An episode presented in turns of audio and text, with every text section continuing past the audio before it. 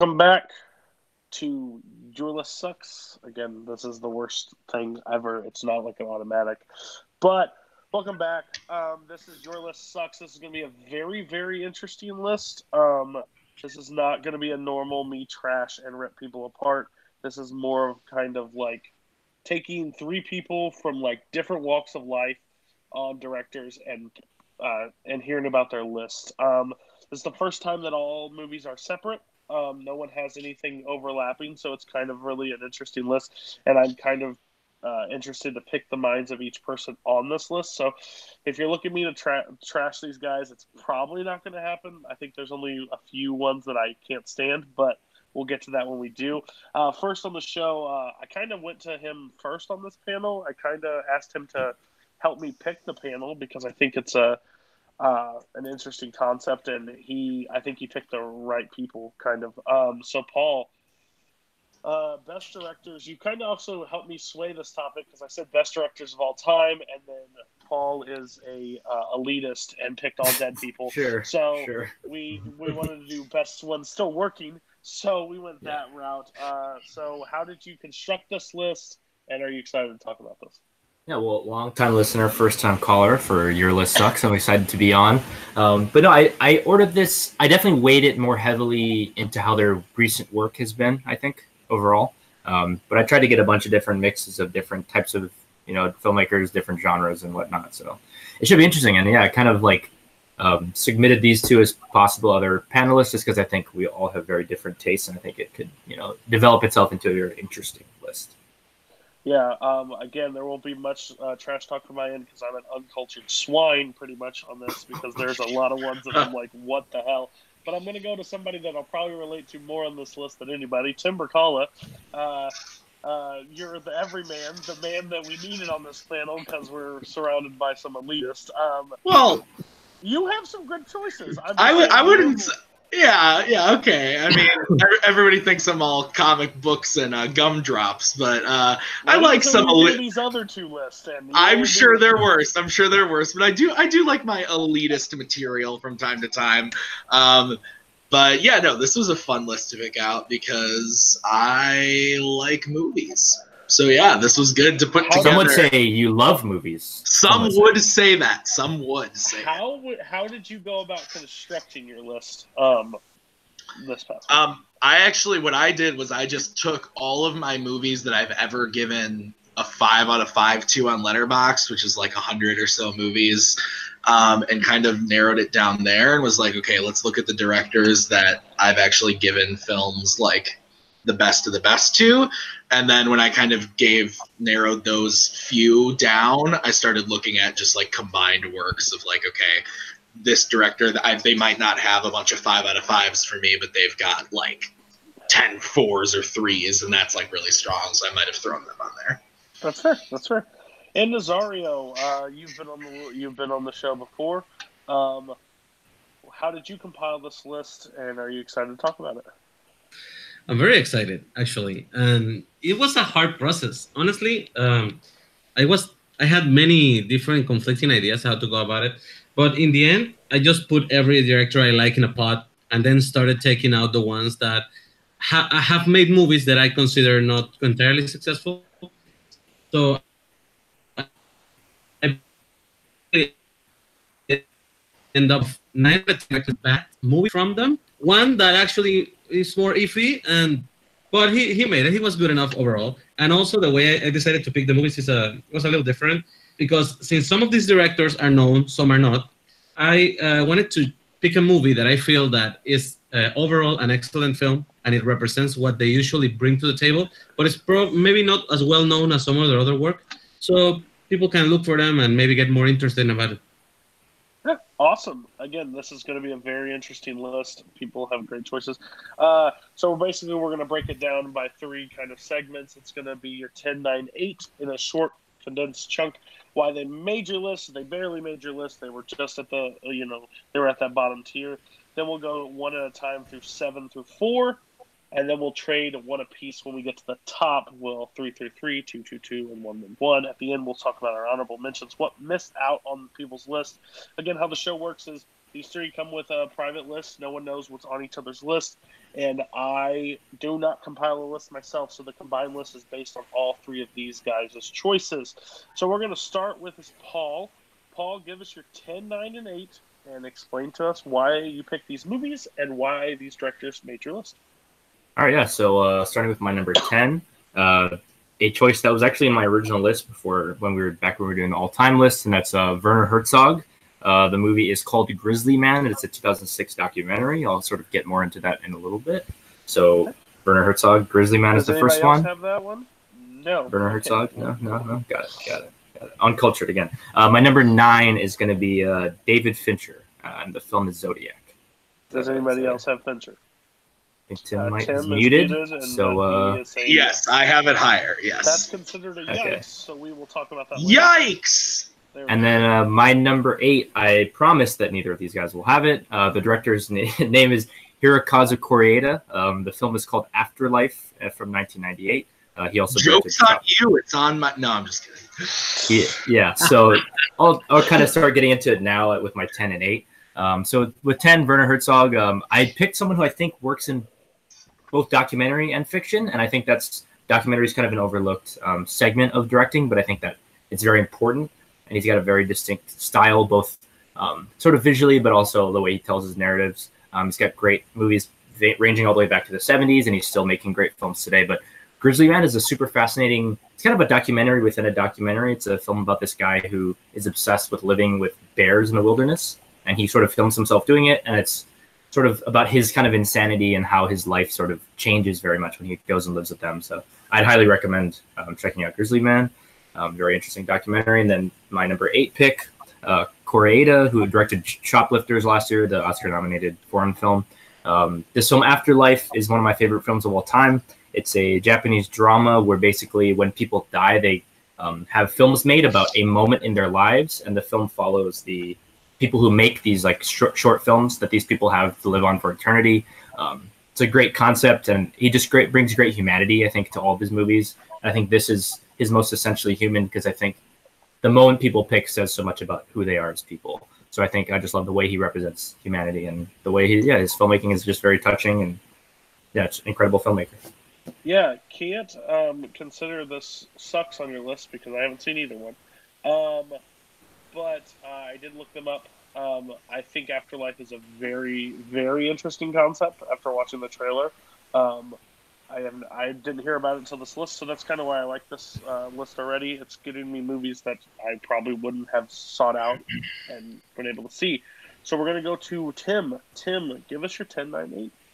Yeah, uh, quick. I saw Shoplifters. Shoplifters was great, so I'm gonna watch that other movie now. So thanks, Paul. It's ca- very Um, hard to find. Very hard to find, by the way. Uh, I will try my my darndest. All right, so my number uh, ten is probably on nobody's list because he's only made like eight movies and only like three of them are good. But I picked up Peter Jackson with The Return of the King.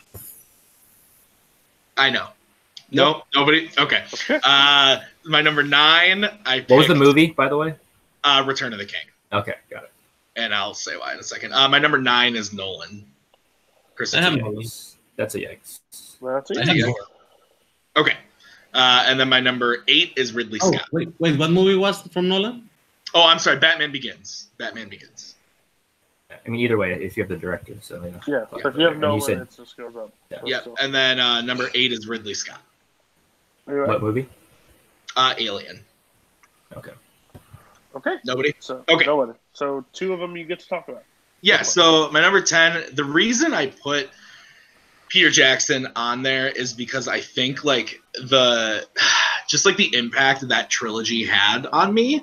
Um, that's kind of like it wasn't like the moment I realized like oh like film can be this like amazing thing, but it was the movies that kind of made me realize like like an epic scale, more of just like what I could see at home on TV, like going to see Lord of the Rings in the theater with my dad, like all three of them was just something that was like really special. And so like and I don't think anybody else could have done it the way that he did because of his knowledge of the books and the source material and everything. So uh, yeah, the Hobbit movies aren't great. Um, Lovely Bones is actually pretty good. Um, but King Kong is pretty mad too. So he doesn't have a great track record outside of the Lord of the Rings, but I think that those three movies alone uh, say enough about him. Uh, Fellowship is actually my favorite of the three, but I think you know he won Best Director for Return of the King. It's probably the most masterful out of the three. It's the hardest one to juggle, so uh, that's why I put that one. Um, and then number eight, I put Ridley Scott. Um,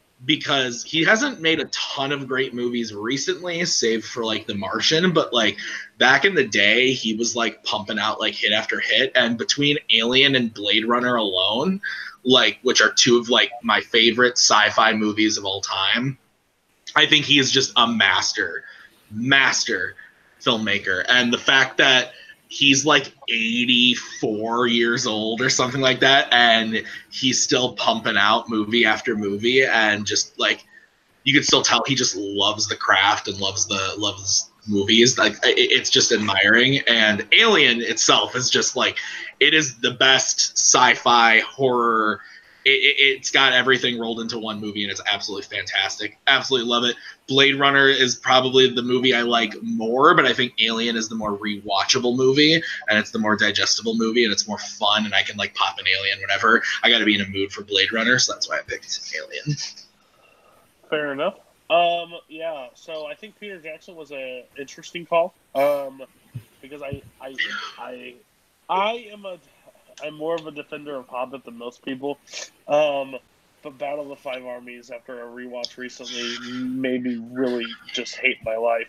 Yeah. Um, and I think like Mortal Engines doesn't help him at all. Um, but at the end of the well, he, day, he didn't direct. He didn't direct. He didn't oh, direct he didn't, that. oh, he, he just produced That's it. My bad. That's Yeah. my bad. Okay, sorry. They used him on all the marketing. Uh, Yes, they did. Yeah. Good thing he stepped away from that. Um, but still, uh, to have your name attached to that doesn't help you.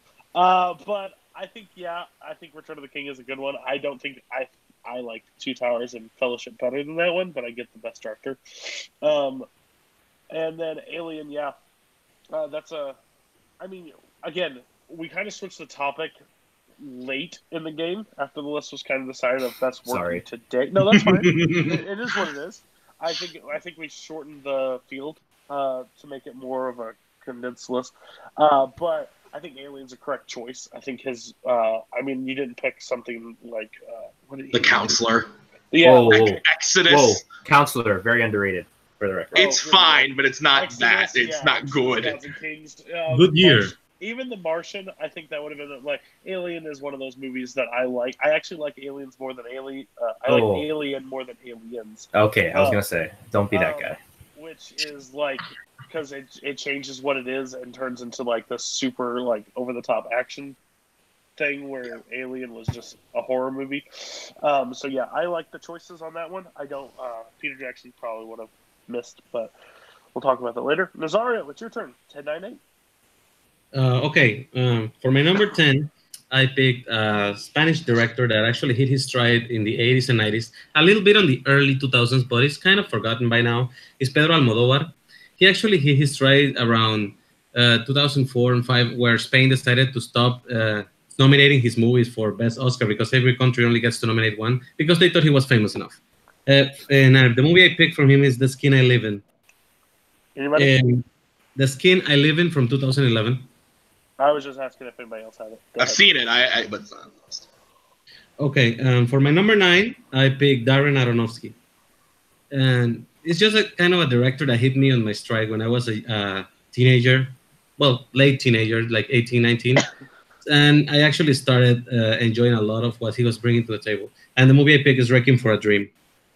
And for my number eight, I picked a director that actually has been uh, good, solid from the beginning, a Mexican director, Alejandro González Iñárritu he actually hit his stride in Hollywood late, but um, I'm picking one of his earlier work from his Death trilogy. I'm picking the middle one, 21 grams.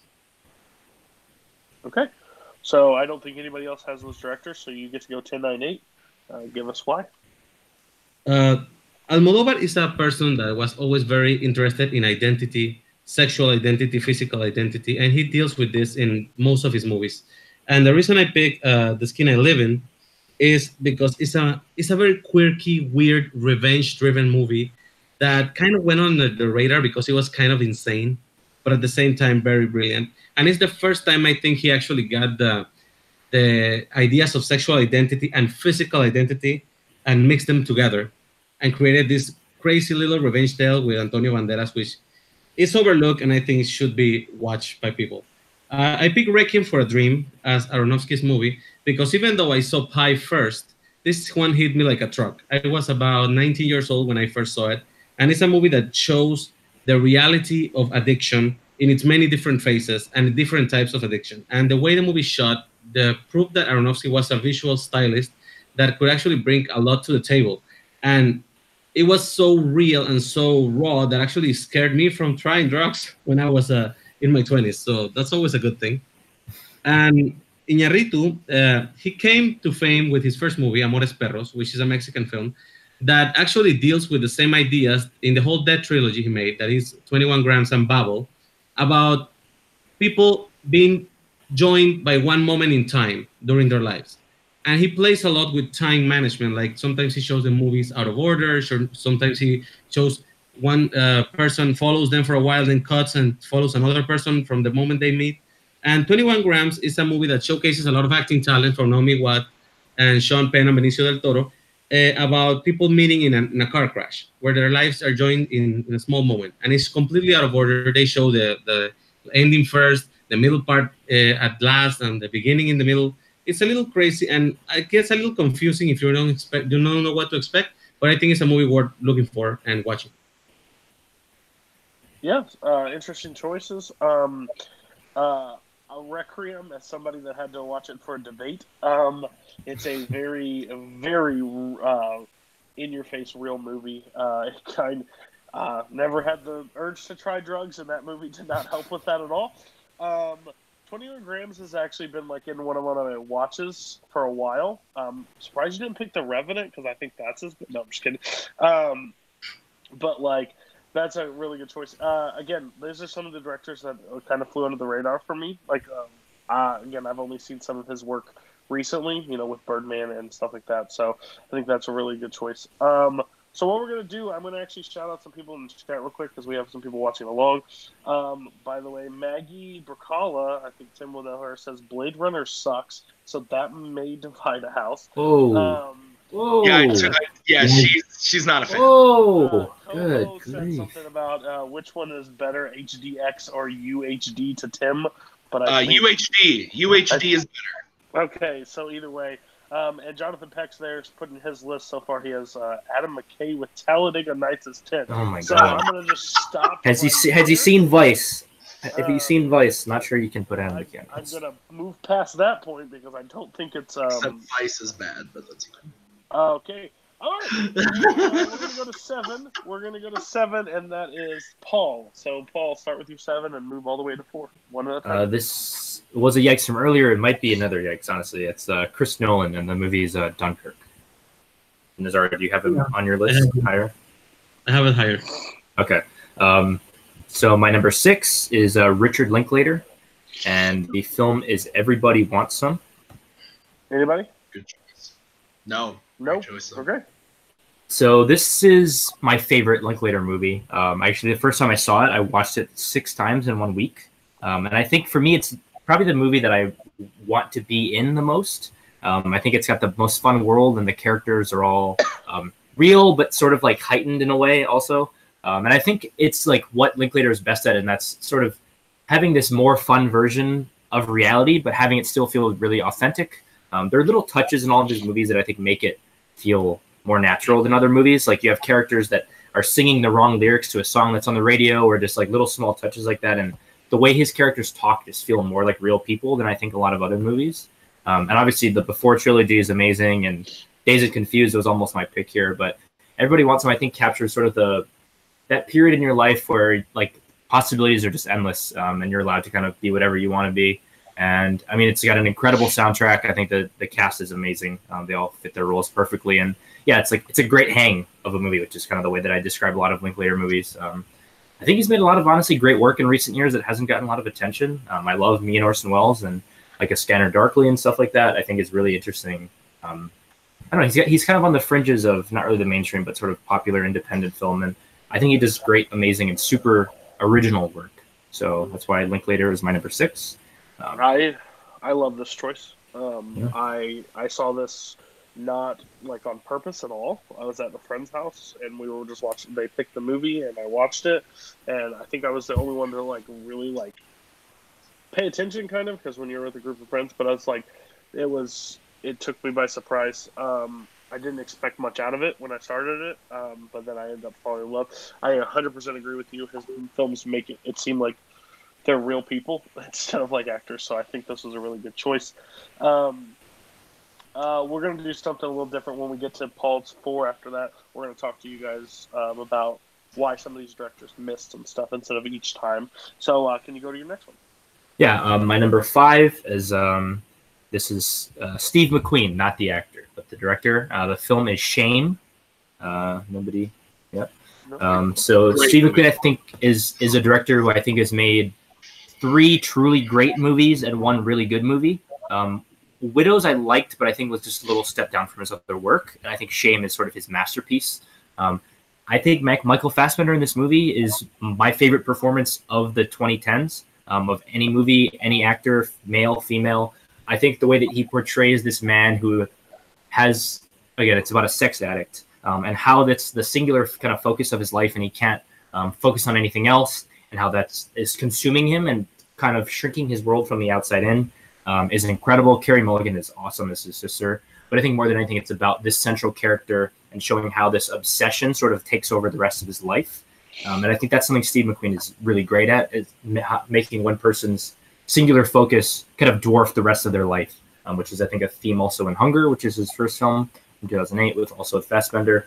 Um, but yeah, I think more than anything, Shame is just goes deep into a person's psyche and um, understands kind of what makes them tick and um, why some people are kind of not, um, are kind of on the outskirts of society. So I think Shame is incredible. Yeah, yeah awesome. Uh, I have not yet to see this. Uh, this is one of those community that I've heard so much about, just have never gotten around to seeing it yet. Um, I watched the trailer again for it, and every time I see the trailer, I want to watch it more. Um, I think it's a very interesting movie um, by how it looks on the outskirts. Um, go to your next one. And my number four is um, actually director who hasn't made a movie in six years, um, but has a movie coming out soon.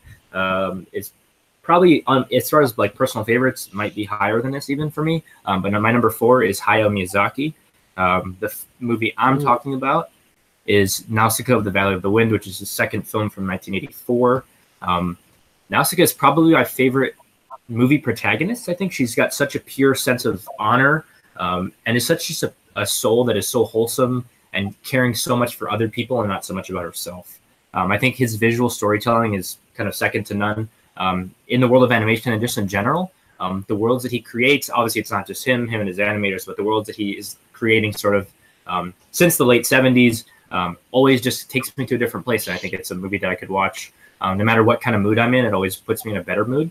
And he's got this this love for the planet and for Earth. I think that um, is very different from a lot of filmmakers, and that's why it's a big theme in a lot of his movies. But Nausicaa is such a magical journey and has such a powerful character at the center of it that um, I just think it's an incredible fantasy story, and it's kind of like for me like shows what fantasy storytelling can do: take you to this other place um, and have the other place represent something sort of unique and totally of its own.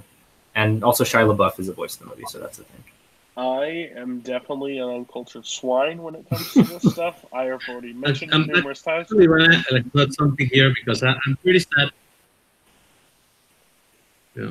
I actually I actually took this out of, this guy out of my list on a technicality. Just wanted to mention that because since he technically said he was retired. Well, he after unretired. races, He like, he's unretired and he a has a movie working coming in 2020, 2021. So. God damn it! I had Princess Mononoke on my list, and I took it out because he retired. I'm just gonna say that. So yeah, so yeah, I am very uncultured with this. I, I, they, it, it's not, they don't click. Um, I've, I've tried. I feel bad.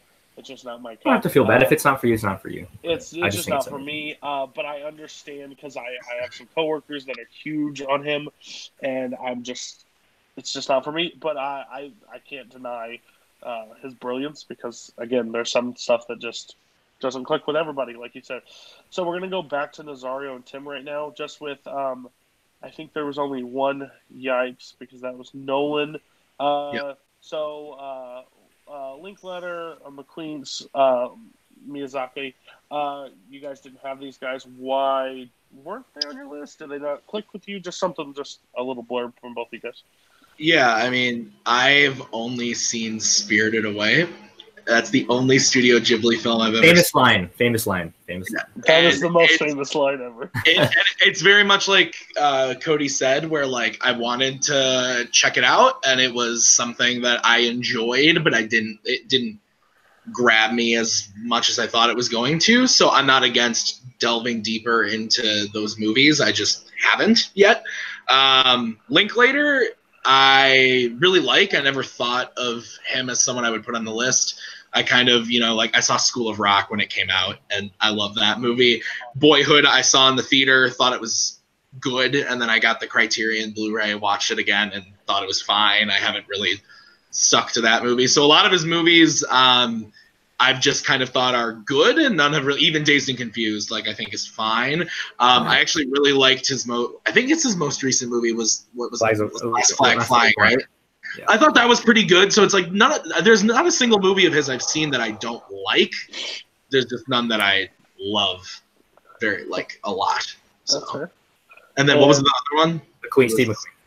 Steve Mc- yeah, and I've I um I've seen Shame. Shame is fantastic. I've never seen Hunger. Twelve Years a Slave is great, and I actually hated Widows. So um, I'm definitely in the minority there. But um, the other two films that of his that I have seen are really brilliant. So um, he's great. Yeah. Uh, and Nazario, since you uh, didn't put somebody on your list because you just don't know good talent, apparently. No, I'm just kidding. Uh, what do you think about these directors? Linklater is in my honorable mentions. The man has tried a bunch of different genres, and he has been excellent in everything he has tried. He actually made a real memorable Jack Black movie, and he's very experimental. He likes to try different things to do, like uh, filming a, a movie over 12 years or doing a trilogy about people falling in love and breaking up. And I, I actually had him in my honorable mentions with the movie Bernie, which I actually think is uh, really, really least favorite. Oh. Oh, it, Yeah. it's, a, it's a hidden gem for me. Uh, Miyazaki, like I said, I mean, I spent two hours deciding between Princess Mononoke and Totoro, and then I took him out on a technicality, and now I feel like a moron. And uh, Steve McQueen, it's a good director. I understand why people would enjoy his movies more, but he, he hasn't connected with me the way more people have. More, with most people have. I do like Shame. I think it's his best movie yet. Something about 12 Years of Slave didn't really grab me. I saw the movie once, and I don't understand the appeal it got and won the best picture for it. And Widows is fine. It is definitely a step down from his other work, but it's not bad. It's an entertaining enough film. Uh, Coho has joined the chat more with some of his choices. Oh boy. It's, it's not getting he, has, much he better. says Damien Chazelle written 10 times. That's fine. It's just not getting much better. Um, and uh, Jonathan, please stop. Uh, it's not getting better from your end either. Um, but uh, if I put you on this list, your list would definitely suck. Um, but So let's- Cole says Shame Black, by the way. Not Shame, Yeah, Shame Black. Shane Black. Um, surprised you didn't put Iron Man three. Uh, so we're gonna go to um, we're gonna go to Tim next. So you're seven through. Four? Yes, my number seven is I'm not sure if you guys are gonna Wes Anderson. I have that. So You have it little higher? It's a little higher, so we'll wait. Okay, uh, so my number six Oh, no, is what- Paul what Thomas Anderson. That is Uh, a yikes for me. Wait, what's it? Yikes. PTA. Oh, that's insane, man. Yikes. All right, well, Which are the movies? Which are the movies? You haven't seen the movies. All right. So my number for Wes Anderson, I picked Rushmore, and for Paul Thomas Anderson, I picked Magnolia. Okay. Interesting. Uh, I'm getting judged. All right, Uh, number five is uh, for a different reason, but we'll talk about that later, guys. Okay. uh, no, my my number five is uh, Steven Spielberg. Not on not my on list. either one of their list. That okay, and that's fine. Um, I think I. So I should talk about it now, or I should say my four. Yes, then? you should talk Like- about it now, and then watch Okay, the movie. So uh, for my Steven Spielberg, I picked Catch Me If You Can. Um, I think that Catch Me If You Can is my it is my favorite Steven Spielberg movie. If I look through Oh, his wow. of movies and I look at like, um, I mean, he's Steven Spielberg. I don't know what I can really say about him that hasn't been said. He like Nazario just said about Linklater. He's tried a lot of different genres, and most, if not all, have paid off for him. And he's not like my favorite director ever, but the reason I have him up so high on my list is because I think that like most every time I see a movie of his, I walk out getting something out of it. Um, there's a rare few, actually more recently, that I haven't enjoyed, like The Post or Bridge of Spies. um, I actually kind of like Ready Player One, but I picked Catch Me If You Can because I think that it is, it's everything about what he does well.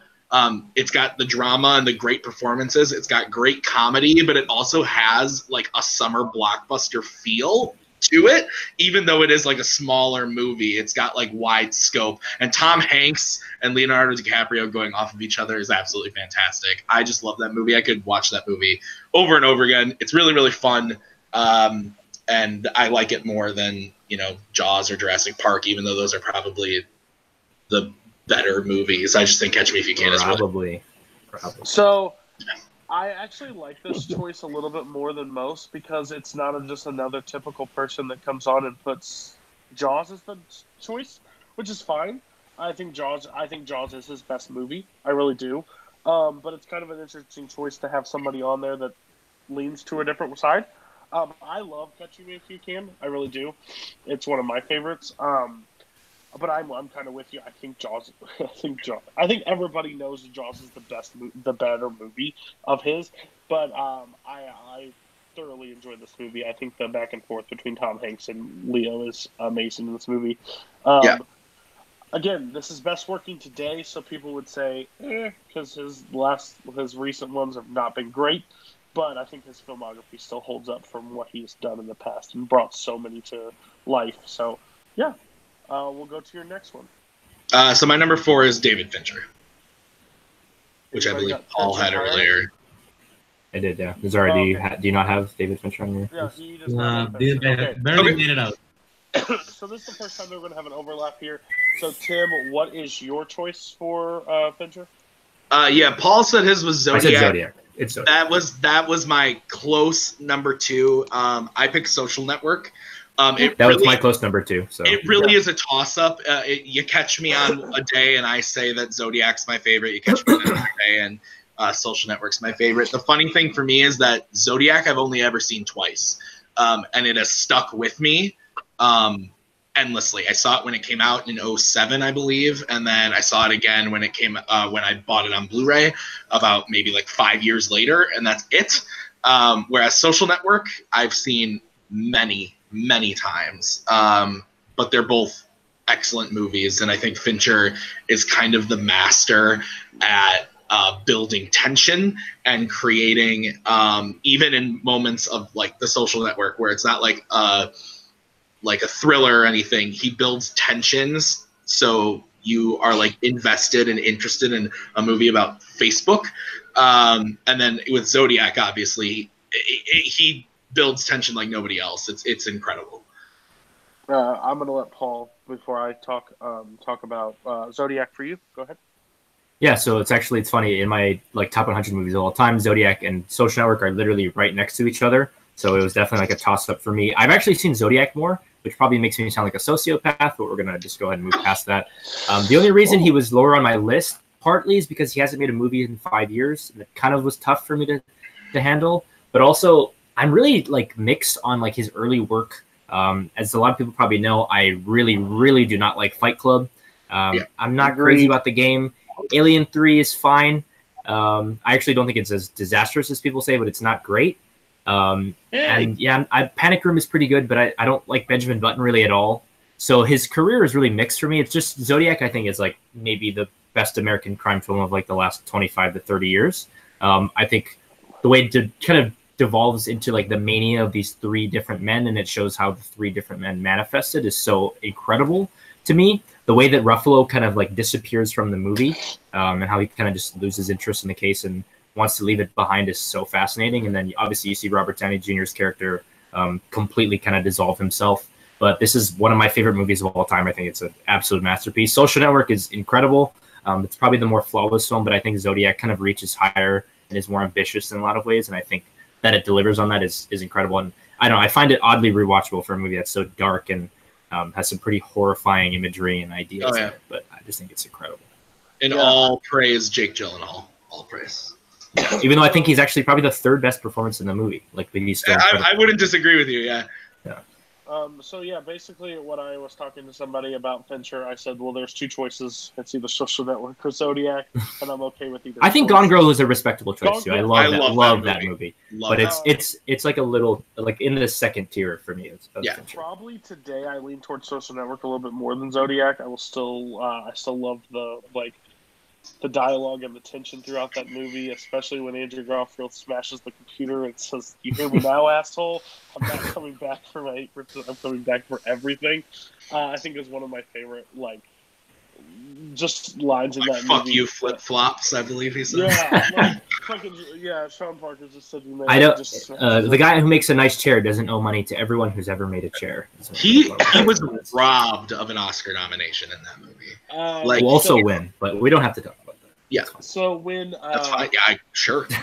So when uh, like, Zodiac was one that um, I didn't see when it first came out. Um, I saw it later. Uh, Not many did.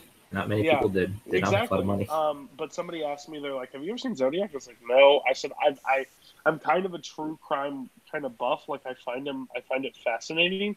Um, so when I got when I saw this, I was just like, "This movie is insane." Like, I, I've seen it, I've seen it like probably four or five times, which is uh, in the recent time that I've seen it a little creepy, but I think it's just acted perfectly. I think the tension, I think the story, overall, I think the the, the fascinating like behind it, and they do it so well in the movie. So I think Fincher's a good choice. Um, we'll talk to Nazario at the end of this, which actually we can right now. Why no Fincher? And we had kind of yikes throughout it. Uh, why not Fincher or Spielberg for both of you guys, Paul and um, Nazario? Uh, I guess Okay. I'll go first. Of course, Tim has the movie, the Spielberg movie, where a character calls himself Barry Allen. Uh, and that's as predictable as can get, I guess, in some ways. But um, no, I think Spielberg for me has one made one great movie in the last like 16 years. Um, so that's really tough for me. I think Lincoln is actually a really great movie, but I think aside from that, his recent work, especially the BFG and Ready Player One, are like some of his worst work he's ever done for me. Um, really, besides Lincoln, the last great thing I actually love Minority Report. Um, Oh yes. I think that's a great movie. I would have probably had Empire of the Sun on my list if I was using Spielberg, but I think his later work just really hurts. It's just making so many movies is tough because then your chances of failure are just so high, just because it's so hard to make a good movie. Um, and then the rest of his, who, what were the other? I think I had the rest of the people on- on his list. Yeah. Uh, well, Wes Anderson, he did not. Oh yeah, Wes Anderson is pretty hit or miss. I actually hate Rushmore. Um, I just the the main character when the main character for me is so unlikable, it's hard for me to get invested. And it's not a poorly made movie. Are It's you my just- wife? Who is it's that? so it's so frustrating. I can't Max Max is just so unlikable. I just can't I can't get invested in his journey or his trying to romance with Rosemary. I just don't I just don't really care about him. Um, also, just to mention kind of one thing from earlier, Peter Jackson, Heavenly Creatures is, is an awesome movie, and if you guys haven't seen it, that's probably my Yes. favorite Peter Jackson movie. But um, yeah, and for me, just Wes Anderson is pretty hit or miss. Um, I love Fantastic Mr. Fox and Life Aquatic, but outside of that, everything's pretty. And I also haven't seen Grand Budapest, so you know, maybe that we'll would talk about my mind. actually we talk we'll talk about Rushmore and that in a second because I forgot Nazario was a yikes on that one. So um, go Uh, ahead. Uh, why Yeah, I got. I have. And I haven't said about Spielberg and Fincher, right? Yeah. Okay. uh, Yeah. Spielberg, yeah, basically the same thing that Paul said. Um, his later work kind of diminishes his overall work. Uh, he has really, really high highs, and if we had made this list around ten years ago, he probably would be in my top ten. I know Mike is gonna get pissed at me saying this, but I mean, come on, man! Ready Player One, the BFG, uh, that that's a pretty big yikes. And actually, I was kind of bored by Bridge of Spies, and I haven't been able to finish the post because I keep falling asleep. Actually, So- I like the post, but it's just it's not great. It's not great. No, I'm with you on that one. That's good. And uh, David Fincher is sitting right there in my number 12 in the Letterboxd list that I made with Zodiac, by the way, which is the, the right pick. Uh, because, I mean, uh, like I said, uh, up to my 14, 15, anybody could have made this list because I just kept changing it until I ran out of time. So Uh, it is what it is. Fincher is great. Uh, Also, some of the lists in the chat. I saw Peter Farrelly Green Book, and I just clicked off because I was like, "This is not happening." well, not today. that's, that's literally what I was just about to say. Um, I saw that, and then I saw Paul Thomas Anderson, Adam McKay with Talladega Nights again, um, and the Russo brothers at two for Avengers Endgame. Uh, that's just again, I think I made the correct choice with the panel I have, and not the people in the chat. So, uh, Nazario, you're seven to four. Let's have it. Okay, my number seven is the director who actually made the best movie last year and didn't win the award for it. Is Alfonso Cuarón, and the movie I picked is not last year's Roma. It's actually Y tu mamá también, which is a coming of age story uh, with Gabriel Garcia Bernal and Diego Luna. That is an actual. It is similarly to Roma in that it's like a love letter to Mexico, and it's basically a coming of age uh, story with backdrops of Mexican politics. Uh, in rural Mexico areas, which is actually at the same time very interesting to to watch uh, because of the politics in the background and engaging in every level with the the story that develops between these two friends and uh, the woman they're trying to hook up with. Which sounds pretty silly when you see it like that, but uh, it develops into an actual solid relationship about discoveries, about growing up, about sexuality, and what it means to be truly friends. It's it's an amazing film. It doesn't have an, an English title. It's called Y tu mamá también. So if you can, I think actually it's uh, somebody posted on YouTube the whole movie and nobody took it off. So you can probably find it there. Yeah. Uh, Uh, my number six pick. haven't seen. Oh wait, one. I think Just- Cody. Yeah, Cody. Yeah, I haven't seen that. that one, so I'm not going to touch that at all. Um, probably not even going to try to pronounce that. So um, we're going to go to your next one because I don't want to be disrespectful. My next one is uh, actually a director that I originally had way higher, and then I realized that he only basically has made four films in a, in a span of almost 20 years, and I don't know if he's actually interested in making any more films. So actually, I bumped him a little down because of that. But it's uh, Spike Jonze, and the movie I picked uh, is the one that most people would say is his lesser movie, but I fucking love it. It's the Where the Wild Things Are, because Wow. I think I think it's a beautiful children's movie that is not afraid to be a little savage, a little wild, a little scary. And the best movies for children are always like that. This is based on a book that has like 20 lines. It's basically like a little poetry book uh, with a lot of uh, illusion. Uh, just a lot of pop-ups and stuff. Yeah. Yeah. and it's it's basically he he makes a 90 a 90 minute movie out of it that is engaging scary thrilling funny and shows off some very good special effects for its time and actually gets a lot of good performances through the cgi of the characters. And this little boy max that is just amazing. I, I really recommend it for people with small children because it actually makes them relate because little children feel misunderstood most of the time like if they were monsters and they relate to monsters in this movie that way. It's really good. Uh, my number Um, five. Yep. Oh, You're keep going. Sorry. this. You're ruining Give it. Give sorry. Cody some time between each. Jeez. pick. Um, Okay, not no. a fan of this movie. Not a fan of this movie. Um, um, I was a, I mean, as much as any kid is a fan of this book when you're little because it's like read to you and like you're given to it. Uh, I just was not a fan of the movie as much. Um, I think it's an interesting choice. Um, I'll we'll get Paul and Tim's reaction after on this, but I'll let you move on because this is your next combined. Um, so go ahead. Yeah, I think this director was mentioned by Tim. Uh, is Wes Anderson is my number five, Okay. and the movie I picked is actually one of the ones that actually apparently Paul liked because it's my favorite film from him. It's The Life Aquatic with Steve Zissou, which is basically it's basically a love letter to Bill Murray, and accompanied with great imagery about the story of a guy who just wants to find the shark who ate his friend, and he wants to go and find him and kill him. And the movie is is lovely. It's like like every Wes Anderson film feels a little bit like a fable with a lot of bright colors and a lot of uh, whimsy, is what I would say. And it adds up to the fact that it has beautiful music, uh, especially by uh, Seu Jorge, I think is his name, Seu Jorge, that sings uh, David The Bowie's Brazilian guy. The Brazilian guy who sings David Bowie. Yeah. that sings about David Bowie in Portuguese, and that it has one of the most beautiful moments in that I have experienced in cinema. And I actually cried a little bit about it when I saw it uh, because I was taken by the moment, which is when he he, uh, Bill Murray is in the in the submarine with all the people from the movie, and he finally gets the shark. And you can hear the soundtrack by Sigur Rós playing in the background. He says, "I, I wonder if he remembers me." It, it just gets me. I think it's, it's probably Wes Anderson's most touching work because it obviously he was made for one actor, and the actor made it work. Um, uh, go ahead, Tim. I hate the Life Aquatic with Steve Zissou. Oh, Um, boy. it is the it is the only Wes Anderson film I cannot stand. Um, and I, I don't think I don't think it's a bad movie. I think that his style is very specific, and in that movie, it just didn't work for me. Whereas in his others, it did. Um, so I don't think it has anything to do with like like I get why people like it. I, it just did not connect with me at all.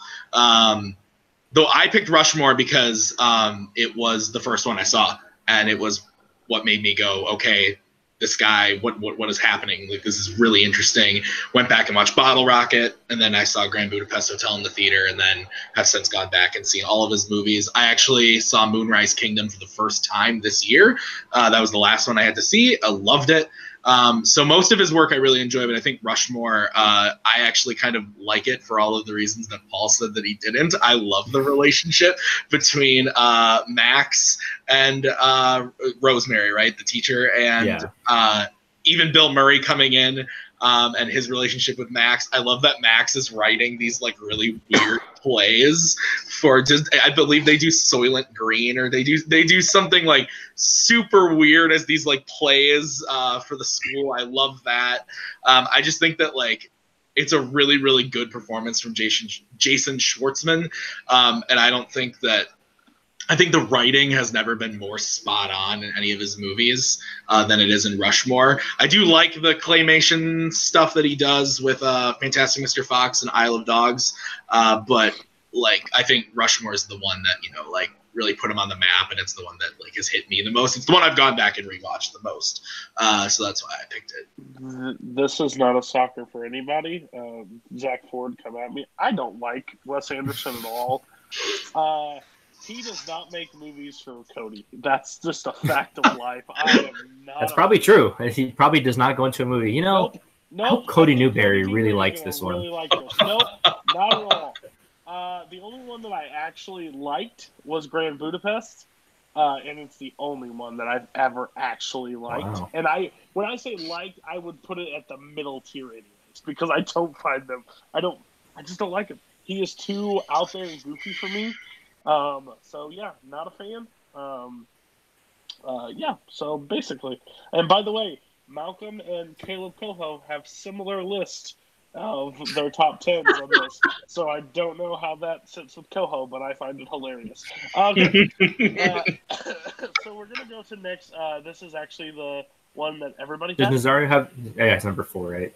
Or- Yeah. So Yeah. everybody has this. I'm gonna start with Nazario and then move our way back. That had him lower. So go ahead, Nazario. Uh, one, one last thing about Wes Anderson. I actually uh, took me a while to get around to Grand Budapest Hotel. I don't know why. It's the movie he has been more acclaimed for since Royal Yeah. Tenenbaums. But for some reason, I, I didn't get to it when it was in theaters, and then I had the Blu-ray for a while, and I just sat there. When I finally saw it like two weeks ago, that movie is not great. I, Oh, I mean. I it's, good. it. it's solid, but he has so much better work than this. Well, see, I think, I think I think that movie, the reason like I love that movie so much is kind of the reason like you're loving uh, Life Aquatic. Like that movie is all on uh, Ralph Fiennes, and like if he, if it's not him, the movie doesn't work. And I think he's perfect in the movie. Uh, whereas the same reason why if like Bill Murray wasn't in Life Aquatic, that movie wouldn't. Th- th- this is actually like my sixth circle of hell. We're talking about Wes Anderson way too freaking much. So we're gonna go to we're gonna go to a good director. So go Okay, with four. four. My number four is Christopher Nolan. Um, Okay. the, the movie I picked was Insomnia. Oh, great choice. Ooh, Okay, so uh, that's very a interesting. It's very choice. interesting that each person picked a different Nolan movie. So I'm very interested to see how this goes. Nazario, you start, and then we'll go down. I picked Insomnia because, uh, for the same reason I picked uh, some of the other movies, I feel uh, in his oeuvre is one of the, the probably least talked about. Is his second film uh, after Memento. Halloween. Well, third, Yeah. sorry, third film, third, Third film film. after Memento. And uh, it actually has really solid acting. It's a remake from a from a Norwegian movie, I think, from a few years earlier. And I think that Al Pacino is solid in it. I think Robin Williams is. He was. He actually always spoke about the three uh, roles that he had. That he was supposed to be like a darker character. It was like Death to Smoochy, Insomnia, and One Hour Photo that he did like back to back. And I think this is the middle one. I think his acting in this one is uh, very against type, but very good. I think One Hour Photo is slightly superior in in his quality acting, and overall the movie works. It's, it's a it's a mystery. You never really know uh, if if Al Pacino is doing what he's doing because he wants to cover his ass, or he actually had a reason to do it until the very least, and at the very end of the movie. And Hilary Swank is also very solid as, as a cop. Actually, starts doubting the reasons why Al Pacino is doing what he's doing. It's a very interesting thriller. It's a smaller film, but it's really solid, and I think it's it's worth part to be part of his filmography. Yeah. Okay. Uh, We're gonna go to Paul next because Paul Okay. had Nolan a little higher than you. So oh, sure, uh, sure. give us your next one, Paul. Give Yeah, I think you picked Nolan is one of the most distinct directors I think out there. I think um, if you someone would show you any scene from any of his movies, I think you could very quickly identify it as him. Um, and he's got a lot of issues, frankly. Like he doesn't write, write women well, and some of his writing in general is just very questionable. But I think what he can achieve in terms of um, spectacle, not just visually, but I think just like narratively, um, is kind of unlike uh, almost any director that we have now. Um, his movies are all very different, and I picked Dunkirk because I think it's the movie that is like really un- like most underappreciated probably. Like obviously it got critically lauded and got a lot of oscar nominations but i think a lot of people point to it as sort of lesser nolan and like oh it's technically impressive but it's not emotional. Um, but i find the film incredibly emotional. I think um, what it says about sort of human courage and um, and cowardice also when you see the, the two men um, hiding on the on the bridge and not trying to get sent back out there um, you just see like very raw um, versions of humanity that are in different uh, mindsets. And I think you see these different people in the different ways that they approach the situation. Um, when you have, you know, like Kenneth Branagh as the commanding officer, and then Mark Rylance is bringing his ship over. I think it's just very, it's gorgeous, and I think it's like he plays with time in a lot of his movies, and I think that's very fascinating. And I think that Dunkirk, in a lot of ways, is like sort of his least Nolan-y movie, but I think it's kind of why it's one of his best. Um, I think he kind of gets away from some of the traps he falls into a lot of times. I will say I I haven't seen Inception. That's kind of my biggest um, cinematic blind spot out there. Um, so maybe that would be my pick Wow. if I had seen it. But um, I just think Dunkirk is is really remarkable and um, a serious achievement, not just in directing, but just in storytelling as a whole. And I, I, don't, I like my favorite's a Prestige, but I think Dunkirk is pretty close. I have something to say about that in a second. Um, we're gonna go to Tim though. Yeah. Am I allowed to comment on that, or should I just say my choice and we'll comment? So your choice, and we'll talk about it. In a All second. right, so my choice was Batman Begins because yeah, I'm a I, I like the comic book movies, and so um, if if you take Batman out of it, it's the Prestige for me. Um, but I think Batman Begins is the strongest out of the Dark Knight trilogy um, because I think that the Dark Knight, like, yeah, it's the Dark Knight. Like, I I could say how I feel about the third act, and people will be like, "You're wrong." So it's like, the just- fourth act, the, the, yeah, the th- fourth there act. you go. Right, right, there you go. Um, I just, yeah, Heath Ledger's great in the movie, but it's not. It doesn't feel like a Batman movie to me. It's a Joker movie. I still love it. Don't get me wrong, but um, Batman Begins is like through and through Bruce Wayne's story, and I like seeing this origin. And I think that Liam Neeson is really strong. Um, and coming off of movies like Memento and Insomnia, seeing how he can do those like smaller stories, but like Paul was saying, playing with time, doing interesting things in those movies. Um, that he can come up and do this huge uh, summer blockbuster, reinvigorate this franchise that so many people love after it was down in the pooper, thanks to Joel Schumacher, um, is really, really impressive. And not only just make a fun summer movie, but also make like a movie where you care about the characters, even though they're in costumes and running around the place. So um, that's my favorite Nolan movie. But again, I pretty much love all of his movies, save for one and uh, oh well, two, I guess if you include following. So uh, yeah, Okay, so I will touch on it. Nolan is great. There's no question about it. Uh, can't stand Dunkirk. No offense, just can't stand it. I think it's a beautiful film. I really do. Um, uh, but I do not emotionally connect with many of the characters. I think, uh, and I don't know if that's the point of the story, but that's kind of what I go in for a movie uh, to try to connect at some point, and I just never could. I find it very boring. Um, but that's just my take on it. I know that I'm in the vast, Uh, not real. Not in this community. You're not. Let Yeah, me tell you that. actually, not in this community. it's- it's- More people will talk about it more. I just have. I watched it twice. It wasn't for me. Um, Insomnia, I think it's an interesting choice. I don't know if it's his best. Um, uh, I think it's good, but I don't think it's great. Uh, Batman Begins is my favorite comic book movie, so like I, I kind of lean towards that. Um, just because I, I love how they set all that up and the story uh, that's built through it. Um, I like the Prestige a lot, so I probably would put that as his top because I think it's very an interesting uh, choice. But I have no problem. I think Nolan uh, arguably is one of the best working directors today. Uh, he is one that everybody will try to run out and uh, see the next Nolan movie, regardless what the concept is. Um, so I think that's cool. Um, just real quick, not a lot of time spent on it, but Paul, Tim, uh, Nazario, all you guys pick different movies. Is there any issues that you have with the other people's choices and stuff like that? Tim can go first. I think he had a he had a thought about uh, Dunkirk here. Well, I just I like Cody. I saw Dunkirk in the theater. I saw it in 70 millimeter. It was awesome in the theater. Loved it. Um, and then I bought it on Blu-ray, 4K. Watched it. Um, and again, thought it was brilliantly shot, directed, um, acted, and everything. It just doesn't it doesn't connect with me. So I think it's a fun movie to look at, a great movie to look at. But I, it didn't have that emotional connection to me like it did to you. Um, same thing kind of goes with Insomnia. I think it's a great movie. Um, I've only seen it once, but I really, really enjoyed it. But when it comes to Nolan, I don't really, at this point, go for the emotional connectivity. I go for the big spectacle.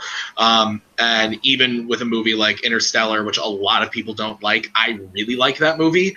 Um, I think that movie is visually like one of the best looking movies ever made. And I think it's actually probably the one I connect to the most visual or like uh, most emotionally. Anything involving like a father and child story is gonna like pull me in. Like that automatically gets me there. Um, but all of his movies are pretty great. Like there's there's not a bad pick unless you really really hate Dunkirk, like Cody. Yeah, you're not wrong. Okay. Um, and Nazario or Paul, which one? I'm sorry, can go. Uh, I don't think any of the picks are actually bad. Uh, I have no reference on Paul's uh, number eight pick for Afterlife because I haven't seen the movie or the work from the director. Uh, the one I would say uh, is kind of iffy for me is Tim's number 10, which is Peter Jackson, for the reasons he himself listed. Because, I mean, uh, he has been pretty uh, on and off uh, with most of his movies because the Hobbit trilogy is just weird. We're What are you talking talking about Nolan. We're talking about Nolan. Oh, oh I misunderstand. Sorry. talking about He's just here to Uh, bash me. I was like, you can, if you want No, to rip I into mean- Peter Jackson, we can in a second. But I need, I need my. Sorry. Um, no, I mean uh, all the movies that they pick. Yeah, Batman is my favorite of the trilogy. Uh, I I can understand why people would like Dark Knight better, uh, but I think that Batman Begins is the most complete Batman story that it has been put on screen. So it's it's a great pick. And uh, what was oh the Dunkirk? Dunkirk. Yeah, Dun- Dunkirk. The thing is, yeah, I I don't feel that. Yeah, like you said, I saw it. It was a great spectacle of a movie it had uh, a lot of technical prowess, but I, I didn't connect because the characters are not developed in a way that is easy for you to connect to them. They're basically there to tell a very specific uh, story that span a very short amount of time, so you don't really get to like invest, in my opinion. But I don't think it's, it's lower tier Nolan either.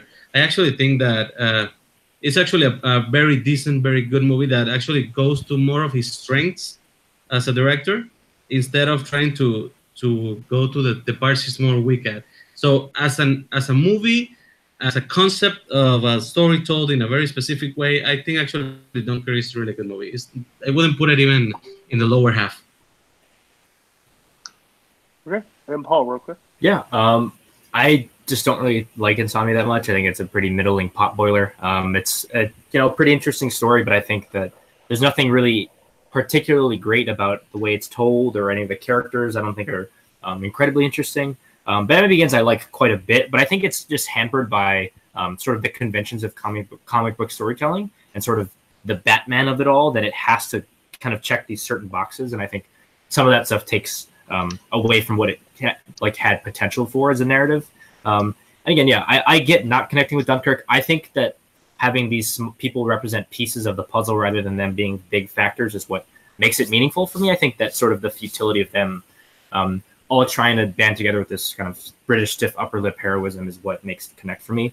Um, and I think that like editing and the way it's thrown around is like kind of what helps it achieve that. But yeah, I mean, Insomnia is like fine. It's not a bad movie. Um, I just don't think it plays a lot of Nolan's strengths. It's pretty contained, and I think almost anyone could have made that movie. Where I think only Nolan could have made something like Dunkirk. But I think you know they're not bad choices. It's just not the choices that I made, obviously.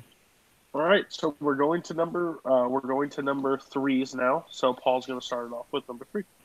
Um, number three is not a director who's made a lot of films, um, but they are all, I think, incredible. My number three is Barry Jenkins. Uh, the film, no, anybody? Nope, no, not no even on the Barry list Jenkins, at all. okay. Okay. Uh, the movie I chose is uh, his his first feature film, Medicine for Melancholy, which is from 2008, uh, which is shot in black and white. Um, it's about two people who have a one night stand and then eventually start to sort of develop romantic feelings for each other. Um, and I think it plays to his greatest strengths as a director, which is displaying kind of people and their passions and how they fall in love and what love means to different people. I think that's a serious running through line through all his movies. Um, Moonlight's probably his best movie. I think is probably one of the best movies made in this you know last twenty or so years. But I think Medicine is severely underseen. I think a lot of people think that Moonlight's his first movie, which is kind of sad to me because I think Medicine is such an incredible character piece about two people um, trying to figure out who they are and seeing whether their identities make them incompatible with each other or whether they can sort of let kind of love reign at the end of the day. And I mean, Beale Street's incredible, but I think Medicine is um, one that I ho- wish more people would have seen and is, I think, just a masterclass in storytelling across all sort of different levels. So I don't know. I think Barry Jenkins has made three movies. They're basically all near perfect. Um, so yeah, I think he's, again, one of the best directors out there. Go to your muted, so you're talking. Oh, thanks. Terrible at my own show. Um, I think uh, I think it was a uh, interesting thing you brought up that people would think Moonlight is his first, and that's probably true. Um, I saw Moonlight and I didn't uh, I didn't hear of the director before, really. Um, and I watched the trailer for this one, and it made me want to go see it because I think Moonlight is an amazing movie. Um, a one that I had zero expectations going into at all because I didn't know much about it, but I was just trying to see, you know, the best picture nominees before uh, the Oscars, and this one popped up, and I thought it was amazing. Uh, way better than La La Land, I will give you that. Uh, but- yeah. but Barry Jenkins, yeah, great. Uh, I think great director. I'm excited for whatever he puts out next. I think he is. I think he's uh, a phenomenal director. Um, It's by the way, cra- crazy anecdote. He wrote Beale Street and Moonlight screenplays within like a week of each other while on like vacation in Europe. He just wrote them in like a one and a half month span. So that's just great. I that's nuts. that just doesn't make sense. Um, They're but- adaptations, granted. It's not original, but like But that's still, crazy. He Yeah. put it up, put it down. Uh, number three, Tim. Go. You don't want us to comment on that? Oh, you can if you like. Barry I was just I was just gonna say that um, the first time I saw Moonlight, I thought it was fine, but when I revisited it after it won the Oscar, I thought it was amazing. Um, it's not like my favorite thing in the world because it's it's tough to watch, but it's masterful. I think Beale Street, if Beale Street could talk, is his best movie though. Um, I think Beale Street's phenomenal. I love that movie. It was in my top ten last year. It's fantastic. It was snubbed of all of the awards last year. Um, but my number three, unless Nazario wants to comment on three. Barry Jenkins. Real quick. I am actually one of those people that actually thought Moonlight was his first film. Uh, that's Yeah, how I mean, it's understandable. that's how that's how limited access we get in in this country, honestly. And yeah, and actually one of the reasons I didn't put Barry Jenkins is because I thought he only made two movies, even though I love both. I just finally saw Beale Street because it came to Hulu like a month ago, so I finally got to watch it, which is actually a very lovely film. I think uh, Moonlight is stronger overall, but I think Beale Street is really, really like a lovely, beautiful film. And I just figured uh, he needed to do some, some more work before I could tell him one of the best working directors because he didn't have a big enough pool for me to see. Fair enough. Um, go to number three. All right, my number three is a bit of a cheat. Um, I hope I'm pretty sure I'm probably going to be the only person with this on the Oh, I think I know what this is. I think I know. Uh, it is a bit of a cheat. I picked Francis Ford Coppola. Um, I don't think it's that much of a cheat, honestly. he He, had- made a he had- movie same he had- year as Miyazaki.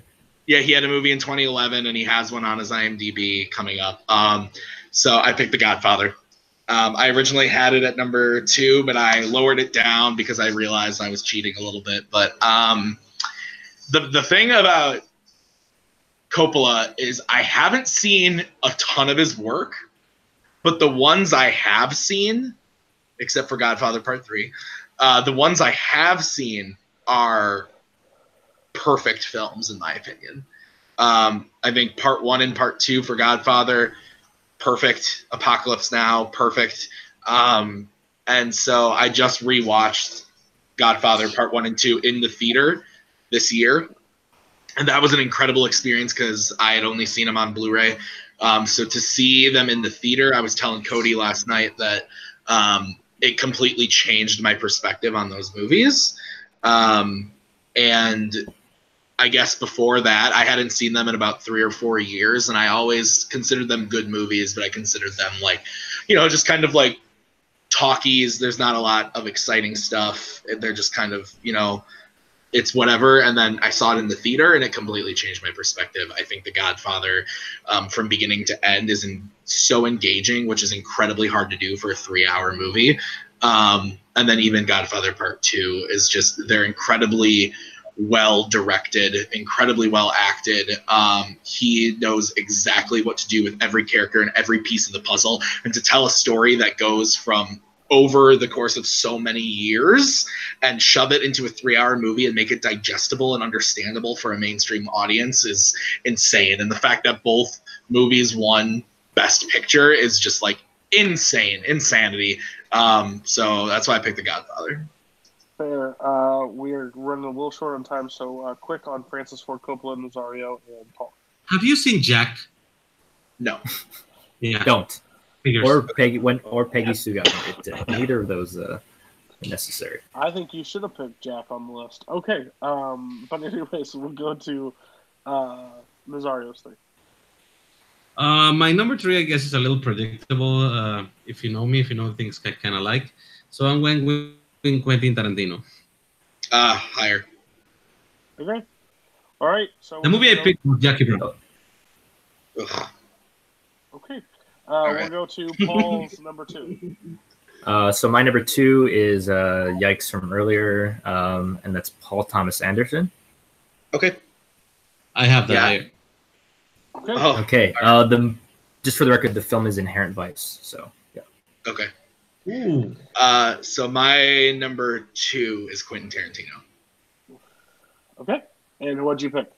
Uh, I picked Inglourious Basterds. All right.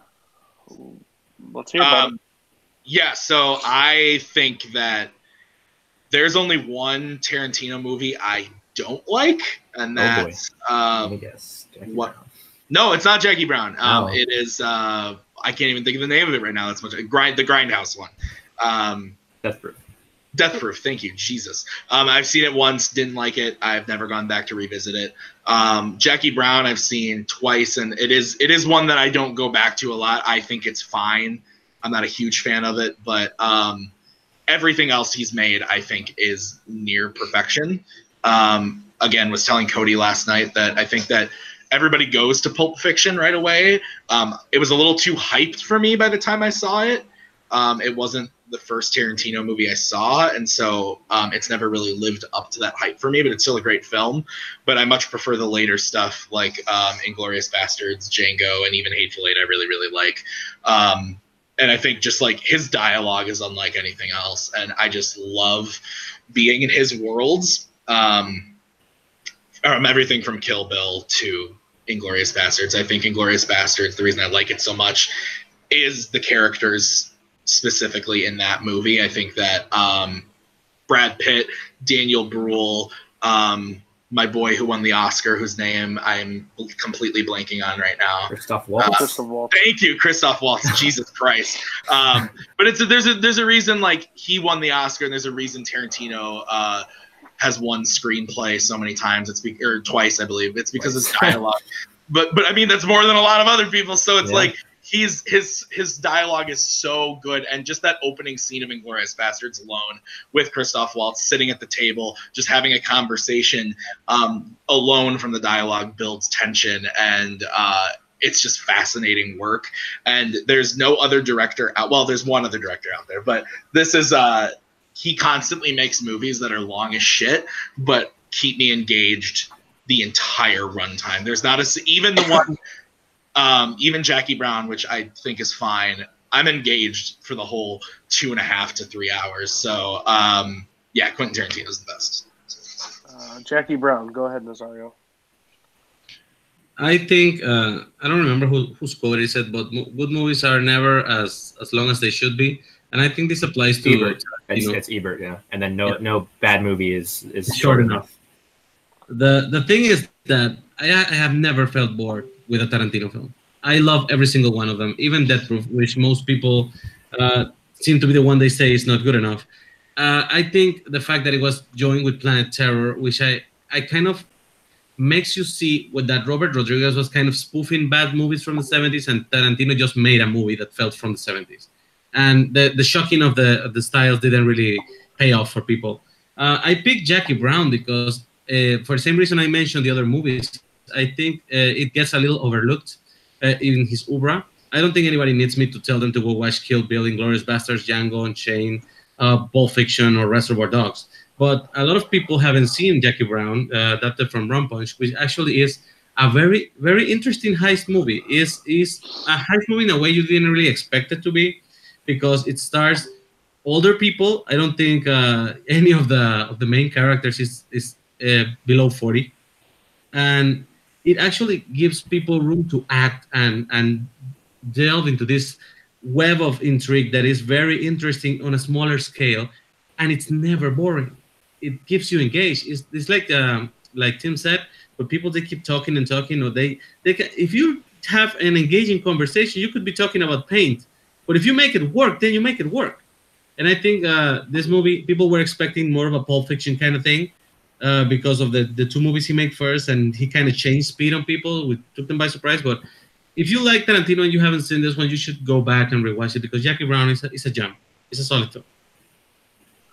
Um, real quick, Paul Tarantino uh, didn't make your list. Yeah, I mean, for me, Tarantino's got one really perfect, great movie, and that's Reservoir Dogs. I think it's the least indulgent Tarantino movie. I think after that, um, he kind of gets in his own head a little too much for me, um, and it just feels like he's trying to put himself into every character. And I feel like the characters all have the same voice, and that kind of bothers me and takes me out of the story a lot of times. Um, so none of his movies are necessarily bad, but I just think that there's sort of a certain level that they don't um, cross beyond for me, just because it all feels like they're they're the same people having the same kinds of conversations, and maybe just because it's not novel anymore. Like I didn't see his movies when they first came out, so it's kind of tough for me to really judge.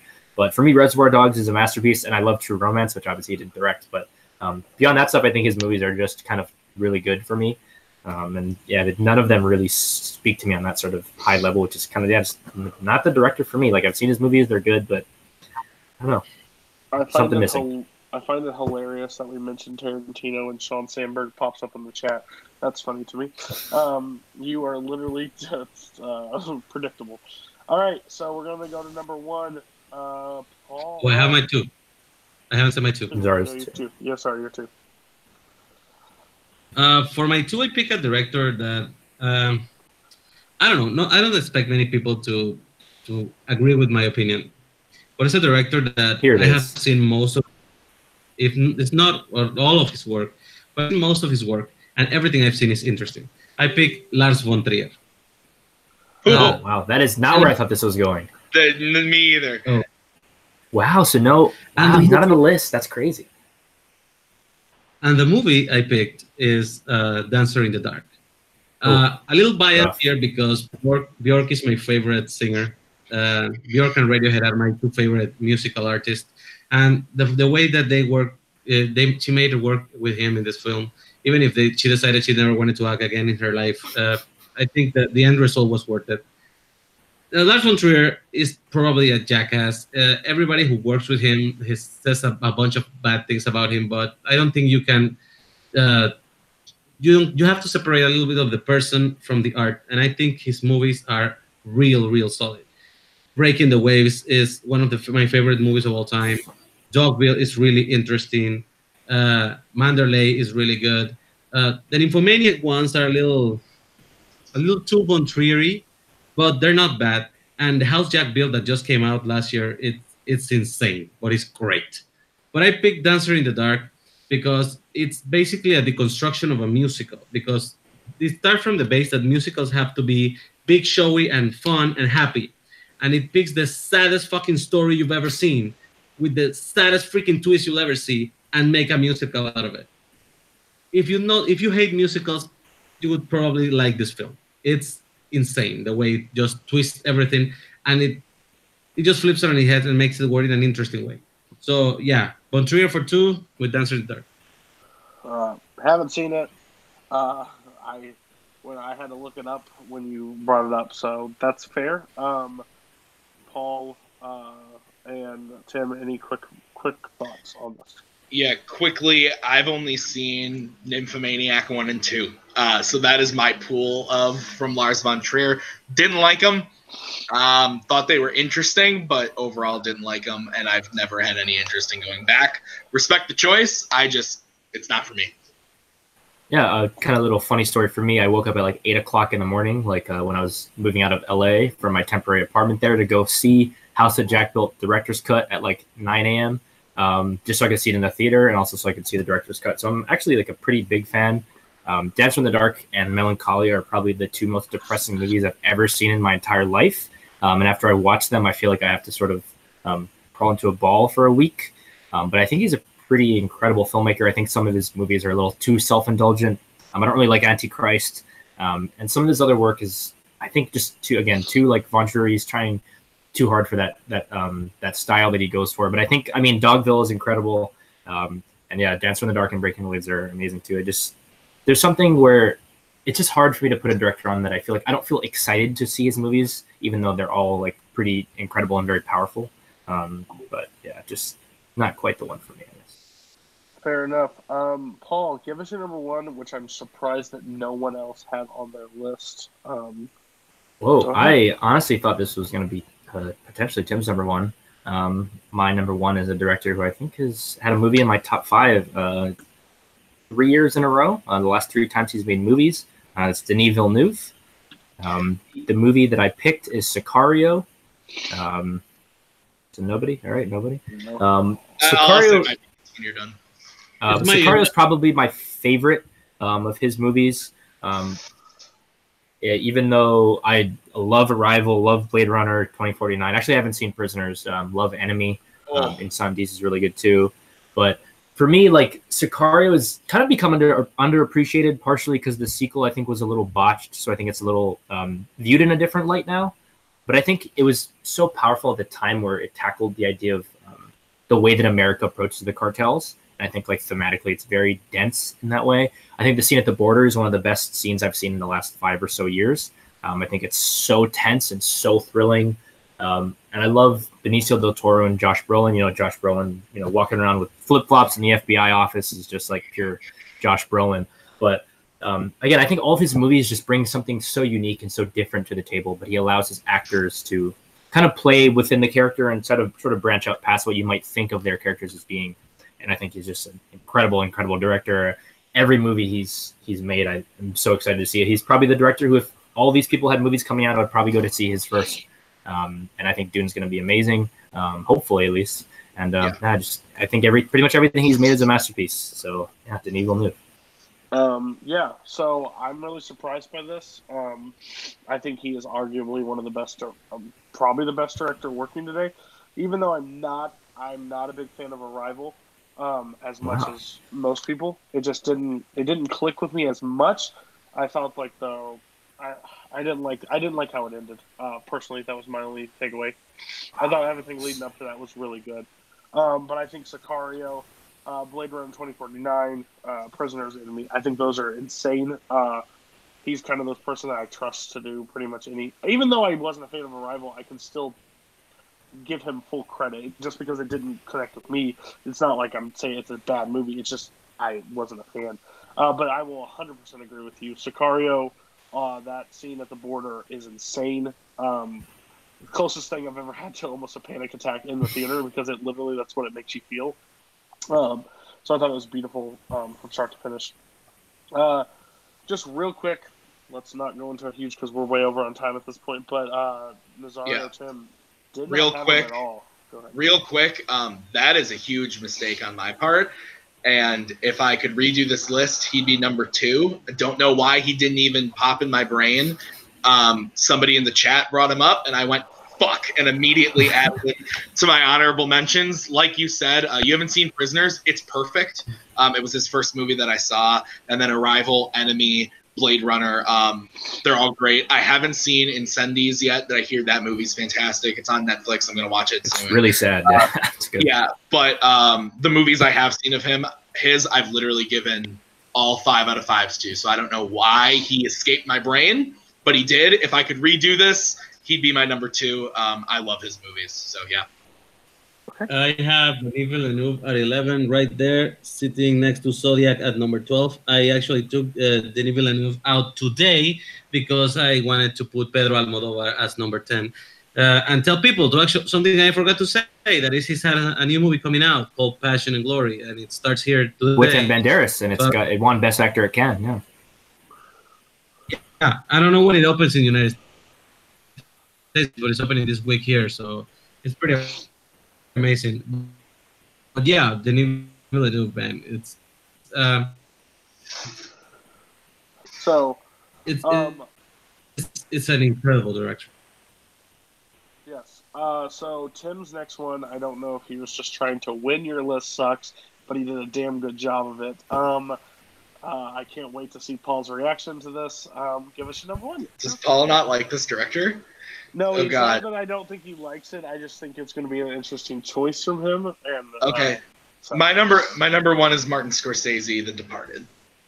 Um, Martin Scorsese is the reason I fell in love with film. Um, I pretty much enjoy every single movie I've ever seen of his, except for like Boxcar Bertha and New York, New York. Whoa, whoa!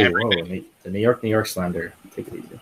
I mean, I don't like that movie very much, but everything else I've seen of his, I either like or absolutely fucking love. Um, and I don't know what people, how people feel about The Wolf of Wall Street, but that that is, I love that movie to pieces. That's the movie that made me fall in love with movies.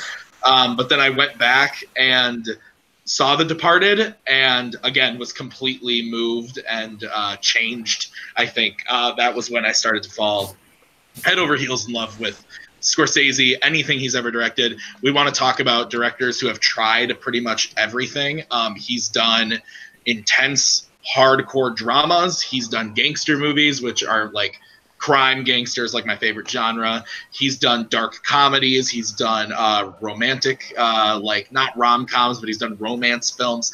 Um, he's done biblical epics. He's done everything, and he's amazing at everything. Um, I think he uh, I just I just love his worlds and his characters, and even a movie as l- like um, I don't know, uh, la- like Last Temptation of Christ. I think it's a pretty average movie, but it's elevated by his direction and uh, by Jake. What? What? no, I- I- come come on. We'll get to it. We'll get to I love I love Scorsese. He's the best. He's my favorite director. I will rush out to see everything. Even his newest movie, Silence, I think is perfect. Um, I love him. Yes, Scorsese. Yeah, uh, I there's enough videos out there saying how much I love The Departed. Um, I think it's an amazing movie. Um, uh, yeah, it would be, it's my favorite Scorsese. Every time I say that, Chance Ellison goes, "What? What? What?" Well, because because Leo's cares in it, what he and Is it is that Leo- when he, is that when he pretends to have seen Infernal Affairs and says it's better, even though he probably hasn't seen it? Oh! That's probably Oh. accurate. Yeah. Oh, Oh. not on that one. Okay, we're good. Um, he's too big to watch this anyway, so we're fine with that. Um, we're gonna go to uh, Paul and Nazario. Uh, uh, Scorsese, just real quick. Real, Uh, yeah, just- real quick. Quick thing, I don't think Last Temptation is average. I think that's one of his best movies. I think it's such an interesting exploration of Well, faith. Yeah. Um, when I I, think say when I say average, I just I just mean like I love all of his movies. It's one of the ones I don't go revisit enough. That's fair. It's probably one of my favorites. Um, After Hours is my favorite Scorsese movie. I think that's what I kind of love about his style the most. Again, don't really like Goodfellas. It's the, it's just a thing. I don't really like Goodfellas that much, and I haven't seen Wolf of Wall Street. So what are you gonna do? Oh, Um, but um, I, I actually love The Departed, uh, which is kind of probably surprising coming from me. But I think it, I found it endlessly quotable, and I love Silence. But I just it's tough. He, he was pretty close to making my list.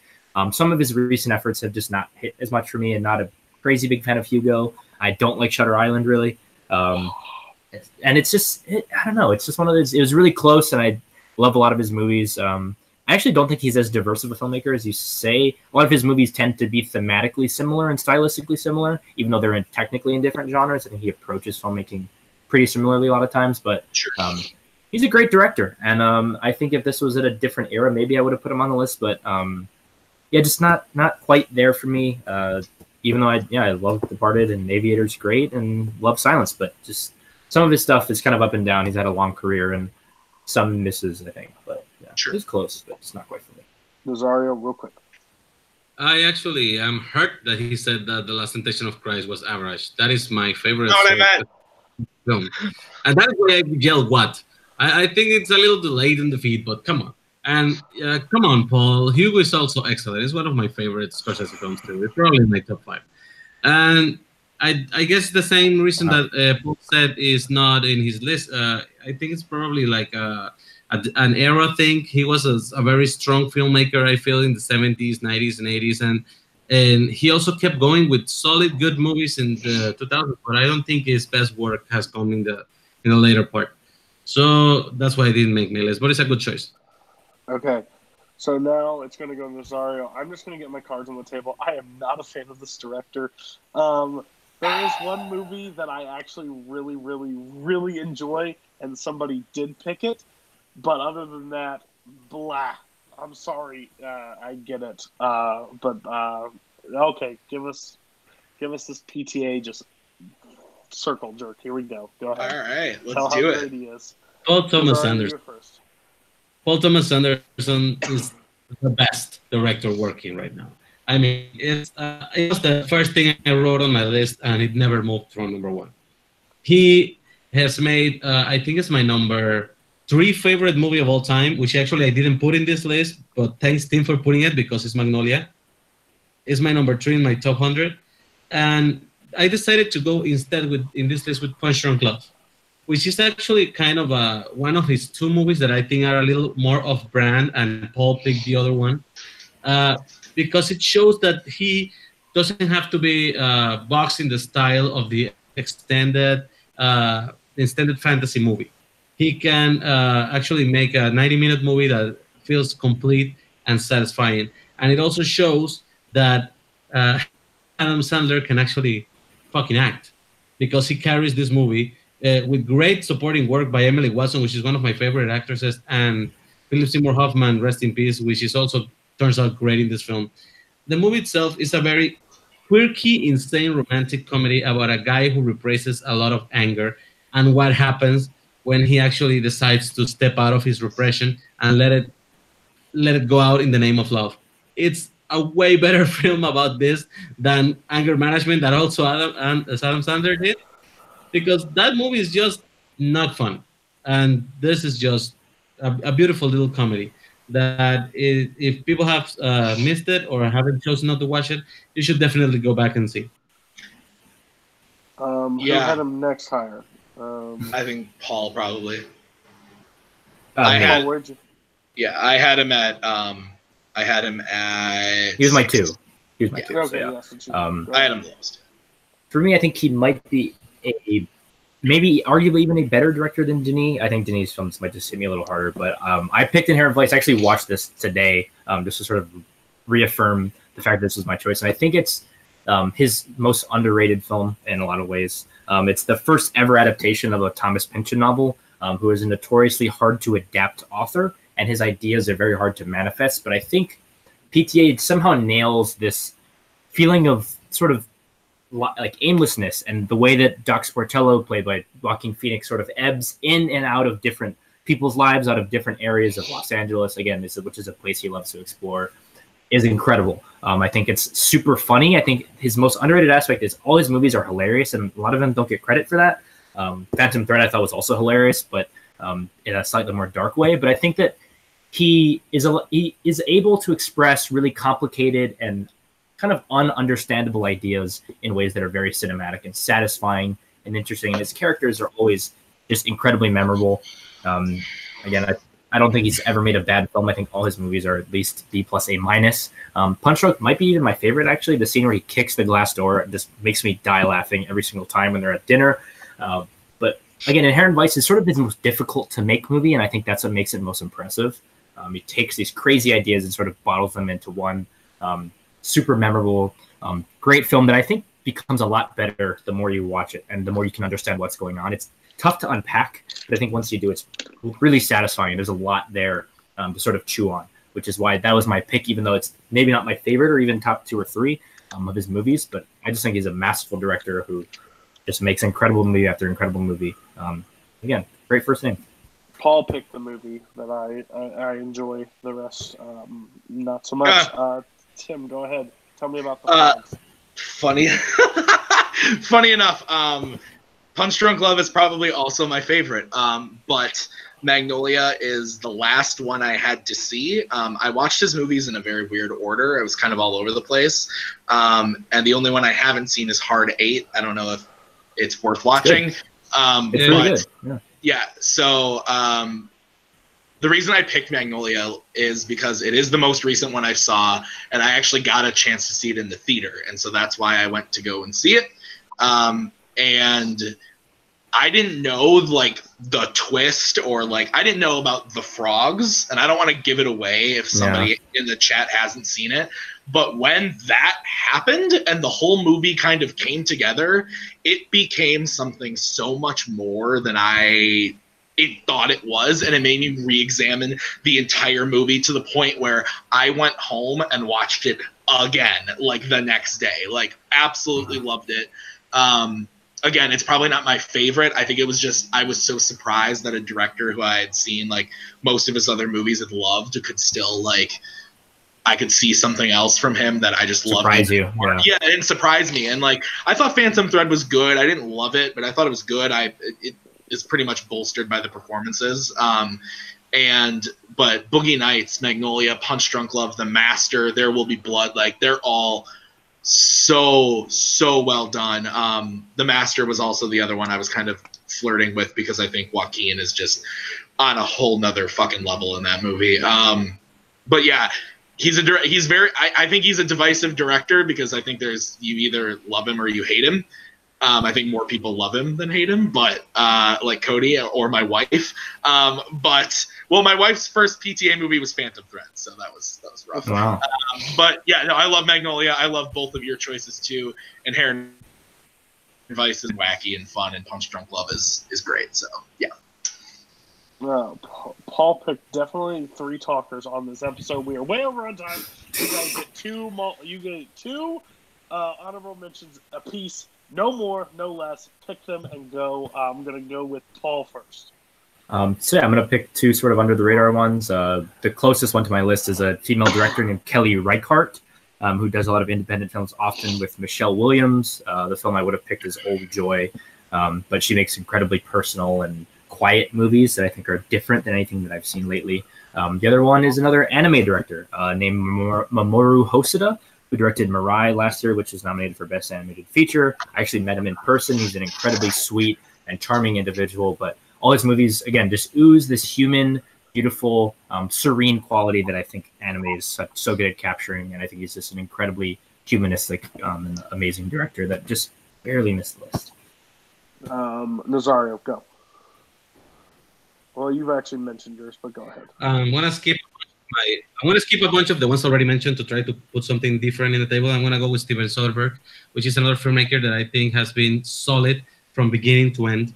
And I'm gonna go with one that is a little off kilter, a little insane, but because I mean, you just have to forget about the Lone Ranger and the Pirates of the Caribbean because if Oh. you see the rest of the of Gore Verbinski, he has made some very interesting films. Cure for Wellness is an I like that movie a lot. Beautiful Wellness, The Weatherman, and even Rango. Rango. Rango is incredible. Incredible. and his adaptation of The Ring is actually pretty solid too. If you see his work other than the most popular work, he actually has so, a solid resume. The first Pirates is awesome, but yeah. Yes. and Tim.